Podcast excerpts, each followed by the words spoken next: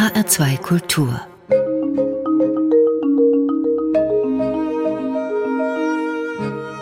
Doppelkopf mit Stefan Hübner. Und ich habe mir lange überlegt, den heutigen HR2 Doppelkopf mit der Biene Maja von Karel Gott zu beginnen. Mir dann aber gedacht, nee, das kannst du eigentlich nicht machen. Das ist viel zu platt, wenn du heute mit einem Gast unter anderem über Bienen und Kultur sprechen willst. Mein Gast, der leitet das Institut für Bienenkunde in Oberursel im schönen Taunus, sitzt mir heute im HR2 Doppelkopf Studio gegenüber. Herzlich willkommen, Professor Bernd Grünewald. Hallo Herr Hübner, vielen Dank für die Einladung. Über Bienen wollen wir miteinander ins Gespräch kommen. Vorneweg, was fasziniert Sie denn ganz persönlich an den kleinen Brummern? Ja gut, als Biologe findet man natürlich sehr interessant, dass das soziale Insekten sind. Das ist natürlich eine Spezialität, die es im Insektenreich gar nicht so häufig gibt. Klar, Ameisen gibt es, Bienen, Hummeln, Hornissen und Wespen, aber die fallen alle in eine Gruppe von Tieren, den Hautflüglern. Und es ist natürlich total interessant, warum das so ist und was denn diese sozialen Insekten eigentlich auszeichnet. Ja, warum ist es denn so? Was zeichnet die aus? Was macht die Biene zur Biene gewissermaßen? Ja, das ist eine ganz, ganz spannende Frage. Und da gibt es im Grunde zwei Antworten darauf. Das eine ist der Körperbau. Hymenopteren, wir kennen das, die sogenannte Wespentaille. Das ist also eine Beweglichkeit des Hinterkörpers gegenüber der Brust, die man sonst bei Insekten kaum findet. Jetzt haben Sie eben noch von einem weiteren Grund gesprochen, der die Biene zur Biene macht. Und da spricht jetzt der Neurobiologe, weil das Gehirn der Hymenopteren, insbesondere der Bienen, ist besonders gestaltet. Es ist groß, also in Relation zum Körpergewicht, größer als es sein müsste. Und dieses zusätzliche Plus an Gehirnleistung ist wahrscheinlich eine Anpassung an die soziale Lebensweise. Wenn man über Bienen spricht, und dann hat man ja immer so diese Honigbiene im Kopf. Die Vielfalt der Bienen ist aber allein in Deutschland bedeutend größer. Ja, wie groß ist denn diese Bienenvielfalt? Erstmal hier bei uns, vor der eigenen Haustür. Also Honigbienen gibt es nur eine einzige Art in Deutschland, in Europa. Aber wildlebende Bienen, solitäre Bienen, gibt es ungefähr 560 verschiedene Arten. Also eine ganze Riesenmenge. Die Hummel ist noch die bekannteste, die bildet ja auch Kolonien. Andere sind dann schon weniger bekannt. Solitärbiene heißt erst einmal, die bilden keine Staaten, sondern die leben alleine irgendwo. Was sind das dann für Gesellen? Haben Sie, ja, haben Sie einen Favoriten, Bernd Grünewald? Nein, Favoriten habe ich nicht. Die Vielfalt ist einfach viel zu groß. Das sind die Bewohner der Insektenhotels. Das ist, wenn Sie ein Insektenhotel in Ihren Garten aufstellen, dann kommen genau diese solitären, diese einzelgängerisch lebenden Bienen und legen dort ihre Eier hin und im nächsten Frühjahr schlüpfen dann aus den Puppen die neue Generation von Bienen. Ich habe über diese Solitärbienen ein bisschen was gelesen und es gibt zum Beispiel Bienen, die ja offenbar ihre Nestwaben mit Blütenblättern auslegen. Und es gibt andere, die auf so interessante Namen wie Mauerbiene hören. Was macht denn zum Beispiel so eine Mauerbiene? Ja, das ist ja gleichzeitig sogar die bekannteste, die man eigentlich auch hier im Taunus immer wieder trifft. Sieht ein bisschen aus wie eine Honigbiene, ist ein bisschen kleiner, ein bisschen pelziger.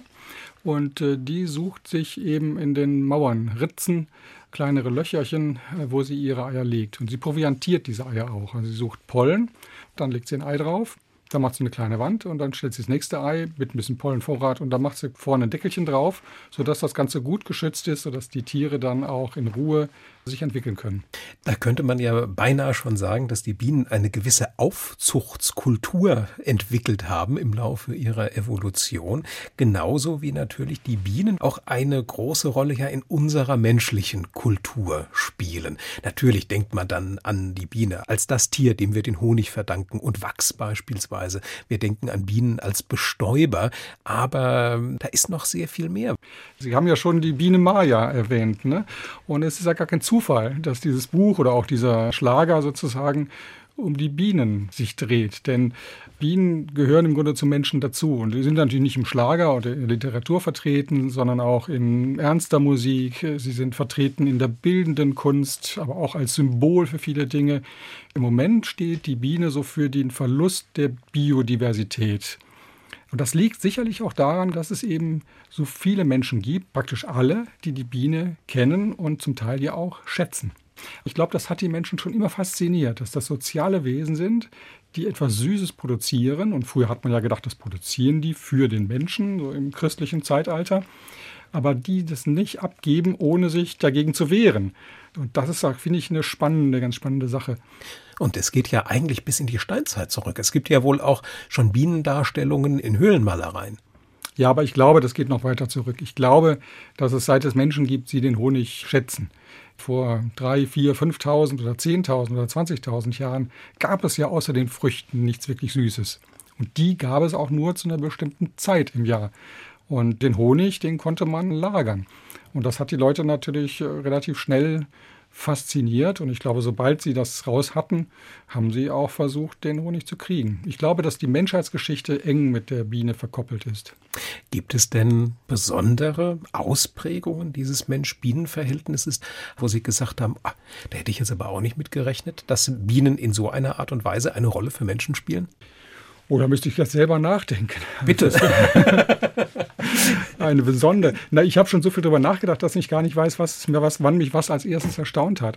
Was mich fasziniert, ist der Bedeutungswandel, den die Biene hatte im Laufe der Jahrhunderte, mindestens so im westlichen Abendland. Von im Grunde dieser dieses Symbols von der Jungfrau Maria, also die Darstellung so aus dem Mittelalter, da wird Jungfrau Maria immer mit einem Bienenkorb im Hintergrund dargestellt, weil die Bienen zu der damaligen Zeit als Symbole der jungfräulichen Empfängnis galten, ganz interessanterweise. Und gleichzeitig auch, und das hat sich dann rausgezogen bis in den späten Barock eigentlich noch, als Vermittlerwesen zwischen dem Menschen und dem Göttlichen.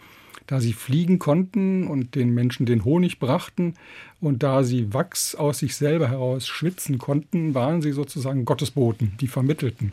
Das hat sich dann im Laufe der Aufklärung hat sich das natürlich stark gewandelt. Bienenfleiß war jetzt plötzlich ein Riesenthema. Ne? Die arbeiten alle selbstlos für die Kolonie und mittlerweile ist ja wieder nochmal so ein Wandel stattgefunden hin zu so einer mehr, äh, ja, wie ich sagte schon, naturschützerischen. Und was mich wirklich fasziniert, diese Übergänge. Wann kippte dieses Bild denn?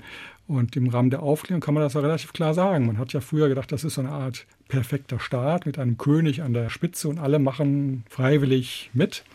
Und äh, seit aber klar ist, dass der König kein König ist, sondern eine Königin, wankte dieses Weltbild natürlich massiv, insbesondere so im ausgehenden 18. Jahrhundert. Das wollte man nicht unbedingt so wahrhaben. Und das hat dann wiederum zu einem Bedeutungswandel geführt. Die Biene in der menschlichen Kultur. Ein Streifzug mit Professor Bernd Grünewald. Der Bienenforscher ist heute zu Gast im Doppelkopf auf HR2 Kultur mit Stefan Hübner. Bei uns ist jetzt tatsächlich schon die Zeit gekommen für den ersten Musikwunsch, den Sie uns mitgebracht haben, Bernd Grünewald. Und es ist ein Stück, das Sie schon lange begleitet haben, Sie mir verraten. Was werden wir hören? Von Maria Callas Casta Diva aus der Oper Norma. Und äh, das ist in der Tat ein Stück, was ich sehr, sehr schätze. Zum einen, weil ich äh, starke weibliche Stimmen sowieso sehr schätze in der Musik, sowohl in der klassischen Musik, aber auch im Pop oder Rock.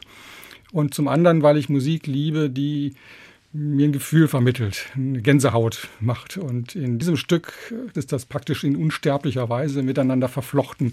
Das lässt mich nicht kalt. Und ja, Sie haben recht. Äh, das Stück habe ich, oder in Maria Callas habe ich in den 80er Jahren ungefähr entdeckt, so in meiner späten Jugendphase. Und es hat mich durch meine gesamte Studienzeit im Grunde genommen begleitet nicht immer zum Vergnügen meiner Mitbewohner, die mir dann häufig, wenn ich dann zu sehr aufgedreht habe, gesagt hat, ich solle doch bitte einen Kopfhörer nehmen, weil das war nicht nur deren Musik. Aber für Sie ist es Erdungsmusik, entnehme ich dem. Ja, das ist einfach fürstes Herz. Maria Callas, Casta Diva, die Cavatine der Norma aus dem ersten Akt der gleichnamigen Oper von Vincenzo Bellini, die hören wir jetzt in ihrer vielleicht legendärsten Einspielung. Es spielt das Orchester der Mailänder Scala unter Tullio Serafin und es singen der Chor der Scala und natürlich Maria Callas.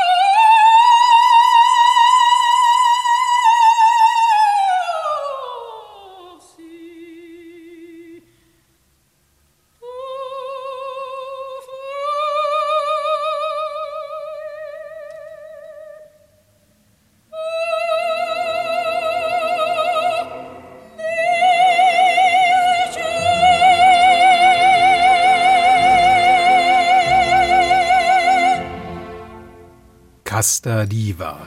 Maria Callas sang die berühmte Cavatine von Vincenzo Bellini, nicht nur, aber auch für Bernd Grünewald. Er ist Bienenforscher und heute zu Gast im Doppelkopf auf HR2 Kultur. Ich bin Stefan Hübner. Ja, und wir haben jetzt schon über die Rolle der Biene in der menschlichen Kultur gesprochen. Zumindest haben wir es etwas angerissen, Bernd Grünewald. Und diesem Bezug, diesem Wechselspiel von Bienen und Kultur, dem verschließen Sie sich ja auch nicht in Oberursel, wo Sie das Institut für Bienenkunde leiten. Wie machen Sie dort diese kulturelle Bedeutung der Bienen erlebbar?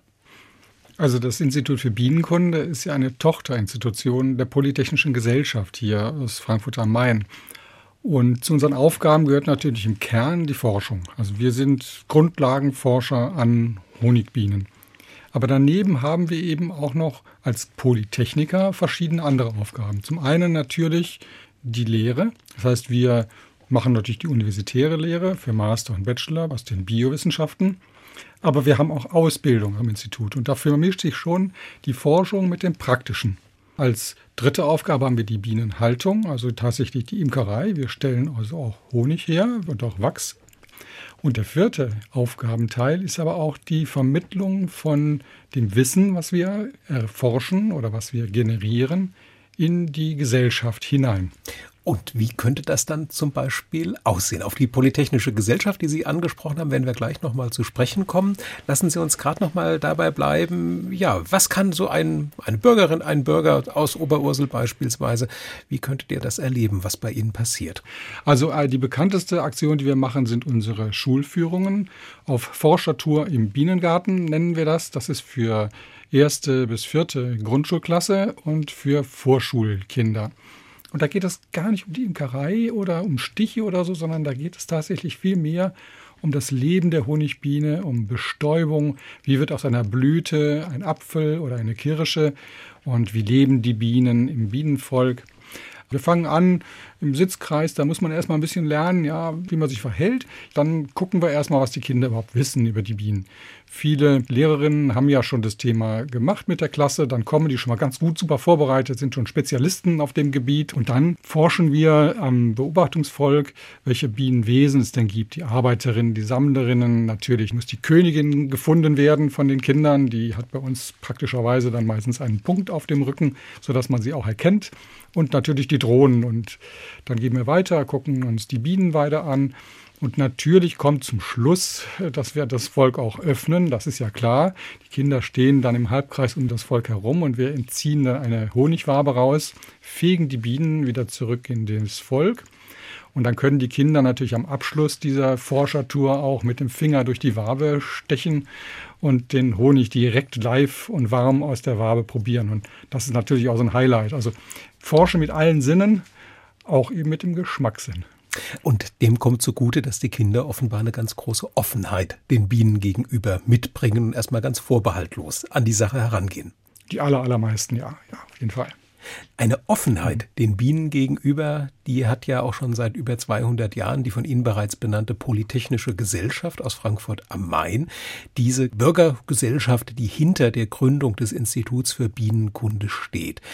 Die Biene ist ja auch im Wappen von dieser Gesellschaft vorhanden und ähm, das Wort polytechnisch ist jetzt vielleicht ein bisschen aus der Mode gekommen mittlerweile.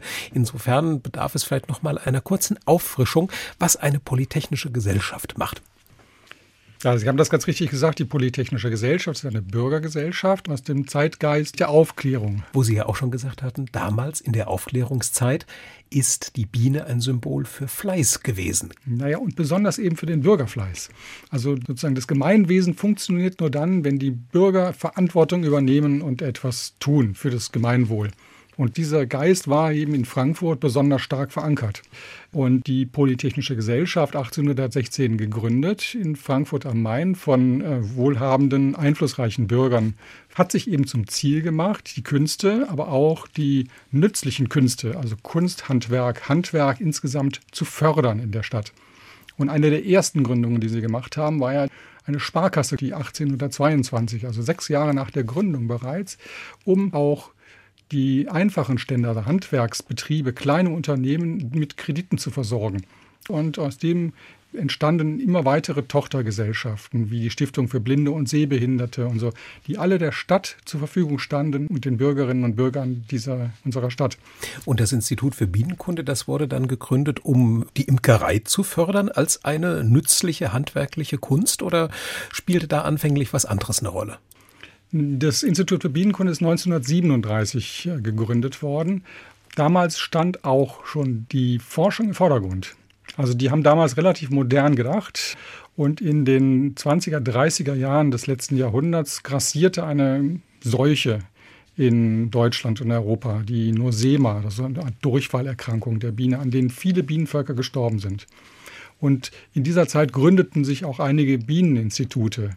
Man hat aber dann gemerkt, dass eine wirklich gute Forschung ohne eine universitäre Anbindung nicht so wirklich funktioniert. Und deswegen ist man dann Anfang der 60er Jahre auf die Uni zugekommen und hat dann dieses Institut für Bienenkunde in einen Vertrag mit der Goethe-Universität hineingepackt, sodass der Leiter des Instituts für Bienenkunde immer gleichzeitig auch Professor am Fachbereich Biowissenschaften der Goethe-Universität ist.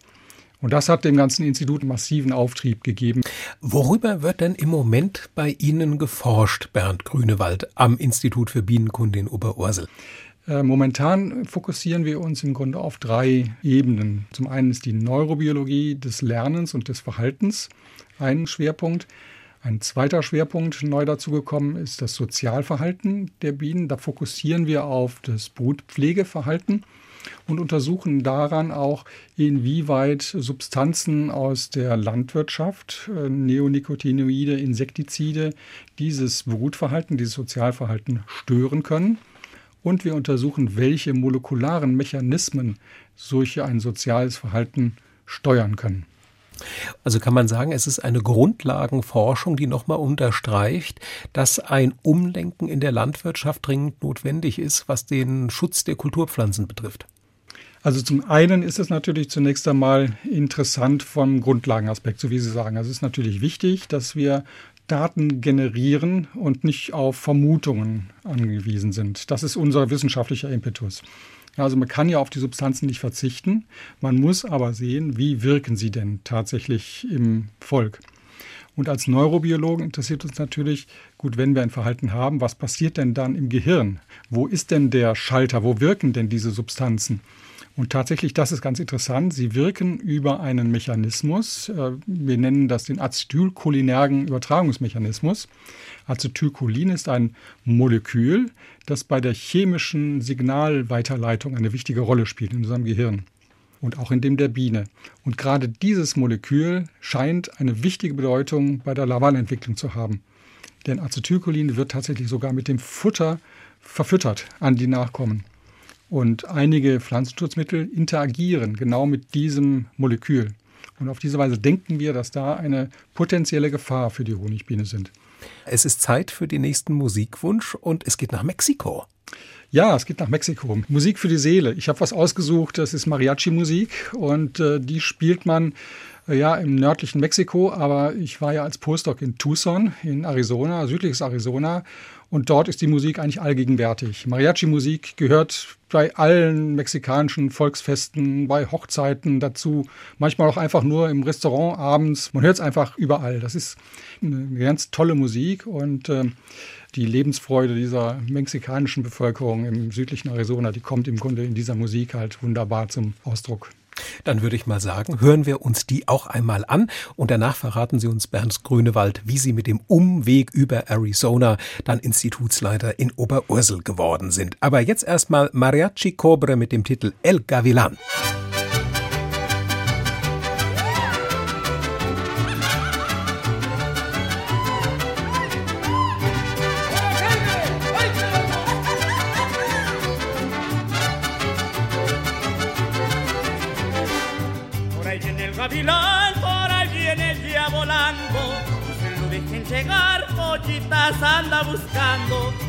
Viene el gavilán, por ahí viene ya volando. No se lo dejen llegar, pollitas anda buscando. Ay, ay, ay, chinita, qué maldito gavilán. Ay, ay, ay, chinita, no te vaya a enamorar. Ay, ay, ay, chinita, qué maldito gavilán. Ay, ay, ay, chinita, no te vaya a enamorar.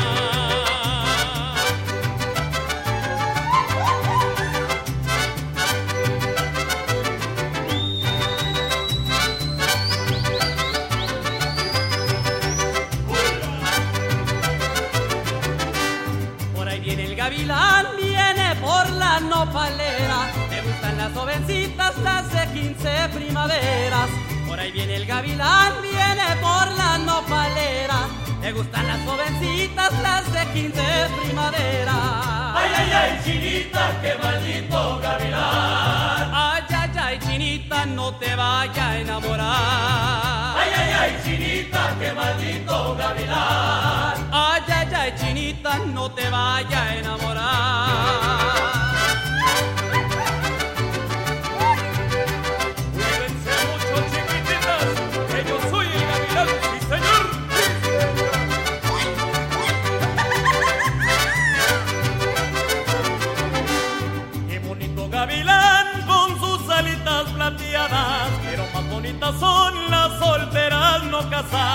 Qué bonito gavilán con sus alitas plateadas. Pero más bonitas son las solteras no casadas. Ay, ay, ay, chinita, qué maldito gavilán. Ay, ay, ay, chinita, no te vayas a enamorar.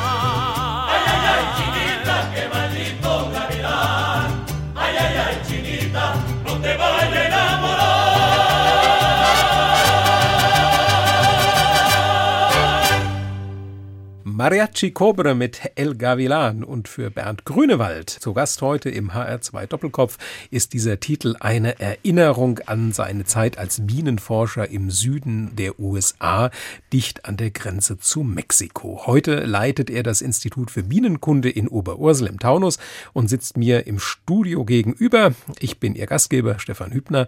Und ja, vor Mariachi Cobre haben Sie uns schon recht viel über das Institut erzählt, Bernd Grünewald das Sie seit 2008 leiten. Wie war denn Ihr Weg hin zu dieser Stelle? Sind Sie schon als Kind so mit Kescher und Gurkenglas durch Feld und Flur gezogen, um die Vielfalt der Insekten kennenzulernen? Ja, das war tatsächlich so, muss ich leider gestehen. Viele, viele meiner Kolleginnen und Kolleginnen fangen auch so an. Also natürlich hatte ich ein Aquarium und das hatte ich auch schon lange Zeit. Aber in der Tat, also ich bin ja aus Remscheid, das ist da in Nordrhein-Westfalen und ich bin dort auch schon immer als junger Jugendlicher eigentlich durch die Wälder gezogen und habe die Natur erkundet. Für mich war dann relativ klar, kurz vor dem Abitur, dass ich auch Biologie studieren will und ich wollte eigentlich auch immer Forscher werden. Und es waren immer die Insekten schon gewesen, an die Sie Ihr Herz verloren hatten? Nee, ganz und gar nicht. Witzigerweise, ich hatte mich dann zum Studium beworben. Ich bin nach Regensburg, an die Uni Regensburg gegangen und ich wollte Botaniker werden. Ich wollte den Wald erforschen. Ich wollte also wissen, wie so ein Wald funktioniert, wie die Pflanzengemeinschaften funktionieren. Und im zweiten Semester habe ich den Kurs Tierphysiologie gemacht und da veränderte sich mein Leben, Riechen und Sehen bei Insekten und wie das Gehirn das alles gestaltet. Da war es um mich geschehen. Wie haben sich dann so Ihre ersten Schritte in dieses Gebiet hinein gestaltet? Ja, meine Diplomarbeit habe ich in Regensburg gemacht und dort habe ich an einem Seeorgan von Nachtfaltern gearbeitet. Und mit welchen Argumenten hat Sie die Biene dann überzeugt? Im Grunde hat mich die Biene überzeugt durch Professor Menzel. Professor Menzel ist der bedeutendste Insektenneurobiologe, der in den letzten 50 Jahren geforscht hat. Und den kannte ich. Ich hatte meinen Vortrag gehört und dann dachte ich mir, tolle Sache. Der hat damals an Farbsehen von Bienen gearbeitet und am Lernen. Und das war ein neues Feld, was er aufgemacht hatte. Und ich habe mich dann beworben nach der Diplomarbeit, dachte ich, wenn Menzel mich nimmt, dann bin ich in Berlin. Und so war es dann auch. Und dann bin ich, dann bin ich nach Berlin gegangen, auch wieder zu einer interessanten Zeit. Ich bin 91 nach Berlin gegangen, also kurz nachdem die Mauer geöffnet war, kurz nach der Wiedervereinigung. Und das war natürlich auch eine spannende Zeit, sozusagen das mitzuerleben, wie die Stadtteile dann so zusammenwuchsen. Und vor allen Dingen, was für mich wichtig war als Biologe, man konnte auch ins Umland fahren. Man konnte nach Brandenburg fahren oder nach Mecklenburg-Vorpommern. Und das habe ich ausgiebig auch genutzt. Nachdem ich dann die Doktorarbeit fertig hatte, hatte ich mich an verschiedenen Stellen äh, beworben. Ich habe dann eingeladen worden nach äh, Yale, ich war eingeladen in Berkeley, in Columbus, Ohio und eben in Tucson, Arizona. Und ähm, ich bin dann mit meiner heutigen Frau, damals waren wir noch nicht verheiratet, drüber geflogen und hab mir das, haben uns alles angeguckt. Und äh, dann haben wir gesagt, also wir gehen jetzt nach Tucson. Und dann haben wir uns beide Stipendien organisiert. Und das war eigentlich auch die beste Entscheidung, die ich gefällt habe in meinem Leben. Das war wirklich grandios. Für einen Mitteleuropäer ist die Solora-Wüste unglaublich faszinierend. Was ist an der so toll? man kennt das auch, so Western-Dingern. Ich kann auch keinen Western gucken, ohne daran zu denken, weil die sind alle da gedreht oder viele sind dort gedreht. Diese Armleuchterkakteen sind das bekannteste, diese riesigen Saguaro heißen die Saguaro-Kakteen, die da in der Gegend rumstehen. Und es ist eine relativ grüne Wüste. Klingt paradox, ist aber so. Das heißt, es gibt Regenzeiten dort. Ist natürlich sehr arid und die Temperaturen liegen so bei 40, 50 Grad im Sommer, also heiß trocken, aber es gibt Regenzeiten und die sind einmal im August, das ist die Monsumzeit, da regnet es also kurz, heftig und dann ist alles nass und eine Stunde später ist alles schon wieder trocken. Und im Januar gibt es aber so eine längere Regenzeit mit nicht so hohen Niederschlagsmengen, da blüht die Wüste. Und das ist einfach fantastisch. Und äh, man kann dann im Winter zumindest auch wunderbare Wanderungen machen, im Sommer nicht, da ist es zu heiß. Von Tucson aus in die Catalina Mountains gehen, da ist im Winter Schnee oben und unten ist es 30 Grad. Und man kann frühstücken auf der Terrasse und kann dann äh, in einer halben Stunde in die Catalina Mountains gehen. Das sind so 1500 Meter und dann ist man oben da und hat, muss eine Jacke mitnehmen. Und wenn man Glück hat, liegt da sogar so ein bisschen Schnee. Und das ist natürlich ja, das ist fantastisch. Aber ich höre da so zwischen den Zeilen heraus, es ist nicht nur der Naturraum, der Sie beeindruckt hat, Bernd Grönewald, sondern Sie haben auch so ein bisschen so Einflüsse mitgenommen, ja, von der Art, wie die Menschen dort leben. Ja, absolut. Das war für mich ganz was Neues. Klar, man war schon mal in Amerika, aber dort zu leben ist nochmal wieder was anderes. Und was mich halt irgendwie faszinierte, ist diese, diese reiche Kultur in diesem Land. Arizona ist ja tatsächlich wirklich auch ein Bundesstaat der USA, wo die indigene Kultur noch sehr, sehr lebendig ist. Also wir alle kennen da oben Grand Canyon National Park, wir kennen die Navajo-Reservate, aber es gibt im Süden natürlich auch noch eine ganze Menge Indianerreservate und die leben natürlich auch in der Gesellschaft normal mit. Die sind ja nicht alle in den Reservaten. Und die Musik ist überall präsent, die Kultur. Southwestern Food ist viel mexikanisch natürlich, aber auch viel Indigenen noch. Und äh, das hätte ich nicht erwartet. Und gleichzeitig ist das natürlich so eine Westernstadt, ne? also irgendwie so New Territories irgendwann gewesen. Also das ist so eine Mischung, die sehr, sehr, sehr interessant für uns zumindest gewesen ist. Sehr fremdartige Welt, die aber unglaublich inspirierend gewesen ist. Hat es Sie nach dieser wissenschaftlichen Zeit nochmal zurück nach Arizona gezogen oder kommen Ihnen diese Erinnerungen heute bevorzugt, wenn Sie vielleicht mal mit Ihrer Frau dann mexikanisch essen gehen, wieder zurück? Ich war natürlich ein paar Mal noch in Tucson, habe noch ein paar auch kooperierende Projekte mit den Kollegen dort durchgeführt. Äh, jetzt war ich eine lange Zeit schon nicht mehr dort. Ich muss ehrlich gestehen, wir gehen hier eigentlich gar nicht mexikanisch essen, weil Arizona ist eigentlich die, gilt so als die beste mexikanische Küche außerhalb Mexikos. Und irgendwie haben wir gedacht, das kann eigentlich nichts toppen. Also wir gehen hier in Frankfurt jetzt dann eher japanisch, weil äh, da, da sind die, glaube ich, hier besser spezialisiert als in der mexikanischen Küche. Ist das ein Vorbote, dass es Sie irgendwann noch mal forschungsmäßig nach Japan ziehen könnte? Oder gibt es Regionen der Erde, wo Sie gerne noch mal forschen würden, weil Sie die Bienen zum Beispiel, die es dort gibt, ganz besonders interessant finden? Bernd Grünewald. Ja gut, ich bin jetzt ja kein so ein Feldforscher. Ich bin ja eher im Labor unterwegs und das war ich auch immer schon gewesen. Aber wo ich gerne noch mal hin würde, wäre ja in die Tropen. Also ich würde gerne noch mal ins tropische Afrika also ich war schon privat dort, aber ich würde dort gerne Forschungen machen an den dortigen Honigbienen. Was macht die denn so interessant für Sie? Naja, Afrika ist sowieso interessant von, aus der Seite der Biodiversität, das ist ja schon mal vollkommen klar, aber da ist eben vieles noch nicht gut erforscht. Also die Wiege der Bienen liegt in Afrika. Wahrscheinlich kommen die Bienen aus Afrika, so wie der Mensch im Grunde, wieder eine Parallele. Und äh, dort gibt es auch die meisten Bienenunterarten. Aber man weiß in diesem ganzen Bereich, so Subsahara bis Südafrika, eigentlich ganz wenig über die Biogeografie der Bienenunterarten dort. Das liegt natürlich daran, dass das Gebiet schwer zu erforschen ist, dass es eine riesige Landmasse ist und dass politisch natürlich auch relativ instabil ist, sodass dieser Wunsch möglicherweise auch ein Wunsch bleibt, solange sich das nicht ändert. Also Nigeria ist zum Beispiel so ein Hotspot der Bienenbiologie, aber da ist es für den Westeuropäer momentan schwierig, Forschung zu machen. Ich hatte einen Doktoranden aus der Gegend und äh, das war schon interessant genug mit ihm zusammen, weil der konnte dort reisen, äh, die Bienen anzugucken und eine, ja, einen Stammbaum der Bienen dort zu erstellen. Und wo es gerade um Wünsche geht und Afrika, Ihr nächster Musikwunsch, Bernd Grünewald, der hat auch einen gewissen Bezug zu Afrika, nämlich nach Ruanda. Sie haben sich einen Titel ausgesucht des Interpreten Stromae, ein junger Belgier mit ruandischen Wurzeln. Welchen Titel haben Sie mitgebracht?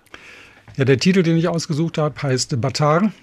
Deutsch äh, Bastard. Klingt jetzt ein bisschen harsch, aber die Musik von Stromae, muss ich ganz ehrlich gestehen, die habe ich durch meine Tochter kennengelernt. Die hat mir mal nicht diesen Titel, einen anderen Titel vorgespielt und ich fand das äh, eine unheimlich kreative und powervolle Musik. Batar, der Titel selber, den wir jetzt gleich hören werden, ist ein sehr persönlicher Text von äh, Stromae. Aber wie das in der Kunst und in der Musik na, häufig so ist, bei den richtig guten Sachen, kann man sie auch anders sehen. Und ähm, ich habe das also einfach mal ganz frei für mich selber uminterpretiert. Batar, also der Bastard, ist in der Biologie im Grunde nicht mehr gebräuchliches Wort, aber nicht negativ besetzt. Es bedeutet im Grunde ein Mischwesen. Heute würde man sagen, ein Hybrid. Und Batar tué, der Refrain, bedeutet also, du bist ein Bastard. Und äh, im Grunde sind Menschen Mischwesen, die sich im Laufe ihrer Jahrhunderte immer wieder voneinander separiert haben, Populationen gegründet haben, aber immer wieder auch zusammenkamen. Und so ist mein Wertekredo, dass wir Menschen im Grunde alle Gene der gesamten Menschheit, jeder von uns in uns trägt und auch die kulturellen Gene, wenn Sie das wollen. Und äh, so finde ich es immer sehr unerträglich, wenn Menschen aufgrund ihres Aussehens oder ihrer Überzeugungen verfolgt, ermordet oder ausgerottet werden. Und Batal ist im Grunde so ein Satz auch, denkt daran, Ihr seid alle Mischwesen. Batartue von Stromae.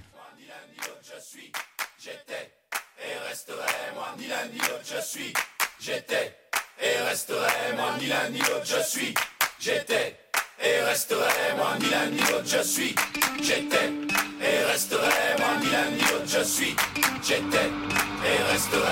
T'es de droite ou t'es de gauche T'es beau ou bobo de Paris Soit t'es l'un ou soit t'es l'autre. T'es un homme ou bien tu péris. Cultrice ou pathéticienne féministe ou la ferme, soit t'es macho, soit homo, mais t'es phobe ou sexuel, mécréant ou terroriste, T'es veuche ou bien t'es barbu, conspirationniste, illuminati, mythomaniste ou vendu, rien du tout, ou tout tout de suite, du tout au tout indécis. Hein, tu changes d'avis imbécile, mais t'es où tout tout si? Flamand ou allon, bras ballants ou bras longs, finalement t'es raciste, mais t'es blanc ou bien t'es marron, hein? L'un bâtard tu es, tu l'étais, tu le restes. Je suis just see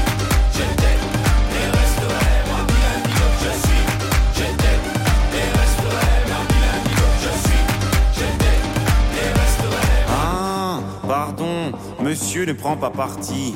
Monsieur n'est même pas raciste vu que monsieur n'a pas de racines. D'ailleurs, monsieur a un ami noir et même un ami à rien. Monsieur est mieux que tout ça. D'ailleurs, tout ça, bah, ça ne sert à rien. Et mieux vaut ne rien faire que de faire mal. Les mains dans la merde ou bien dans les annales. Trou du cul ou bien nombril du monde. Monsieur, c'est la fête plus haut que son trou de balle. Surtout pas de coup de gueule, faut être calme, hein. Faut être doux, faut être calme, hein. Faut être dans le coup, faut être franchouille. Pour être bien vu partout, hein le bâtard tu es. Tu l'étais, tu le restes. Il a dit je suis.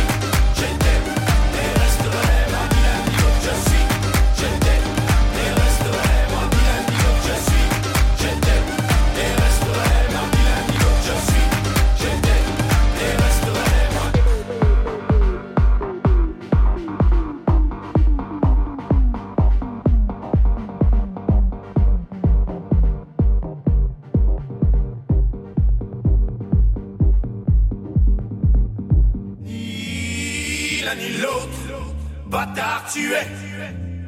Tu l'étais, tu le restes. Ni l'un ni l'autre, bâtard tu es. Tu l'étais,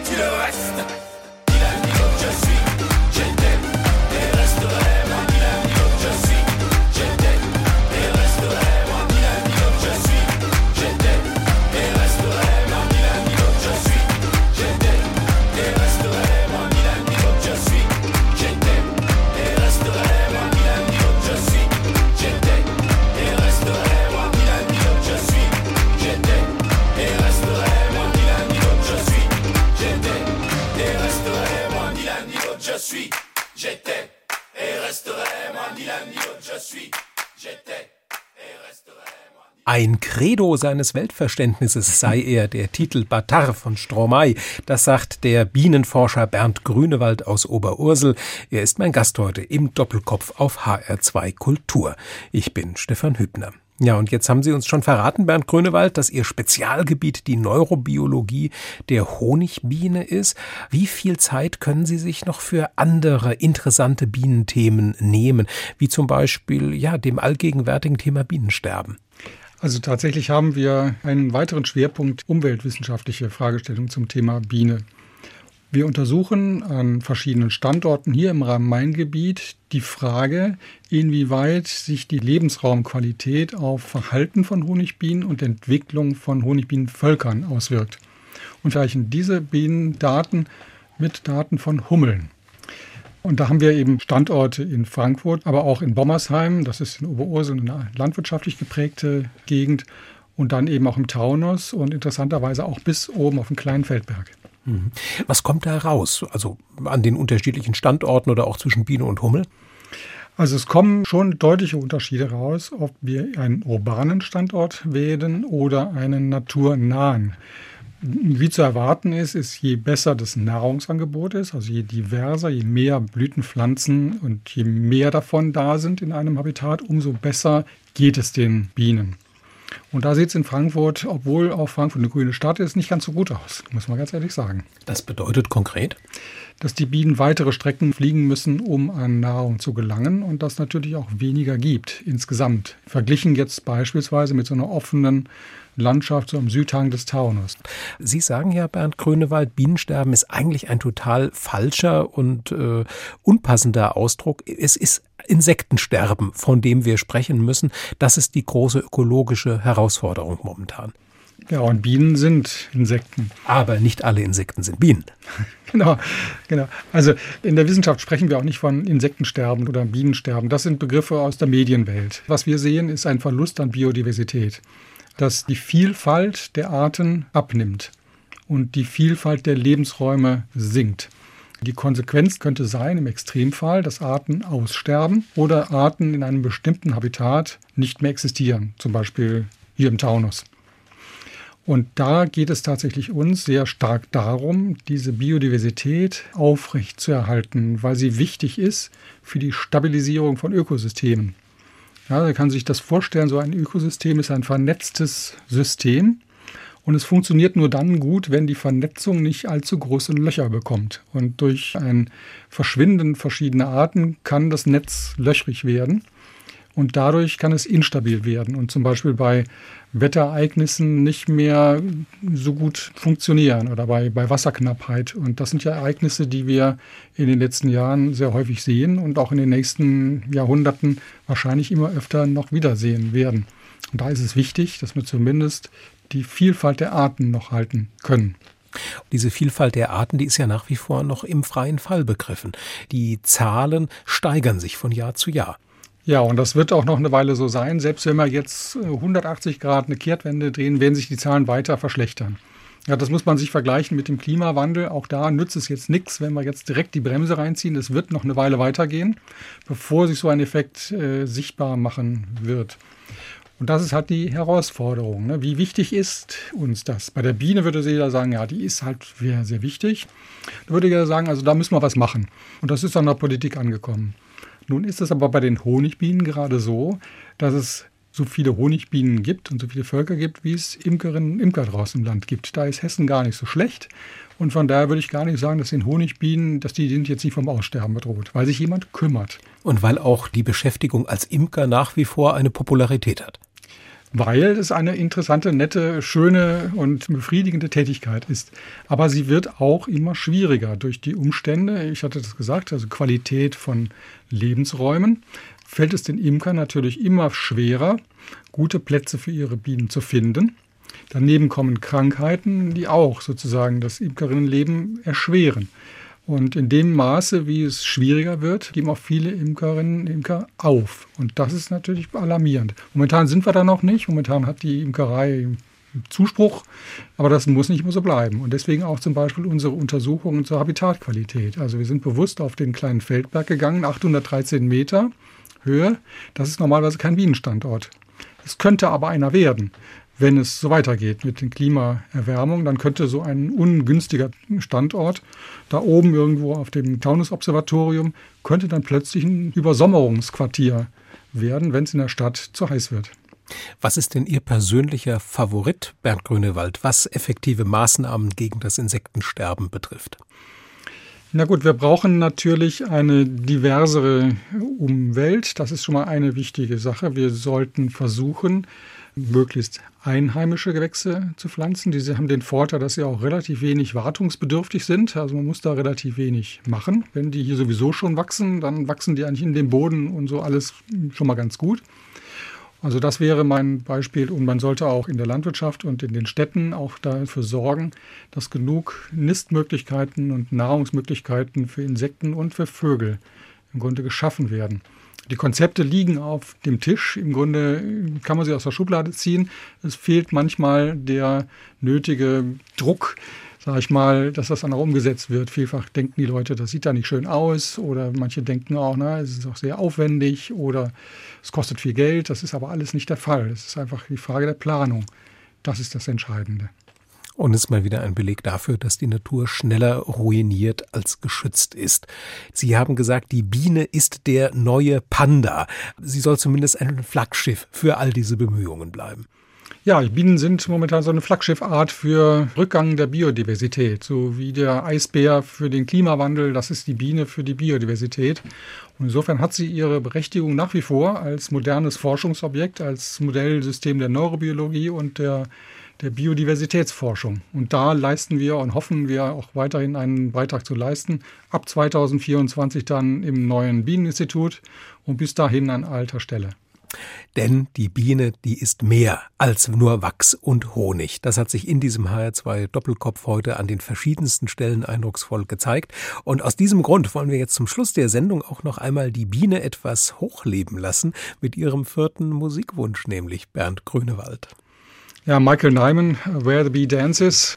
Klar, okay, jetzt erwartet man ja nach so einer Bienensendung, da muss jetzt was mit Bienen kommen und, äh, endlich. und endlich kommt was ganz zum Schluss. Und dieses Stück ist natürlich einfach ein wunderbares Stück moderner, klassischer Musik. Das ist wirklich ganz fantastisch und ähm, eine ungewöhnliche Besetzung für Solo-Saxophon mit Kammerphilharmonie im Hintergrund. Aber es hat auch einen biografischen Hintergrund mal wieder. Denn dieses Stück haben wir am Institut für Bienenkunde tatsächlich mal aufgeführt. Das war 2012. Das war das Jahr, als das Bieneninstitut 75 Jahre alt wurde. Äh, die Initiative ging aus von zwei jungen Studentinnen und als Werkeinführung, das war besonders toll, haben die jungen Musiker im Bienengarten ihre Stimmen vorgestellt und dann klang aus allen Ecken sozusagen Streicher und Bläser. Und meine Doktorandinnen und Doktoranden haben dann an den entsprechenden Punkten die Lebensweise der Bienen erklärt. Und so mischte sich dann Where the Bee Dances in Einzelstimmen mit dem Gesumme der Bienen an so einem spätsommerlichen warmen Tag. Und das war wirklich unvergesslich. Und ja, mit einem Eindruck aus diesem Konzertstück Where the Bee Dances von Michael Nyman. Damit leiten wir jetzt über ins weitere Programm auf HR2 Kultur.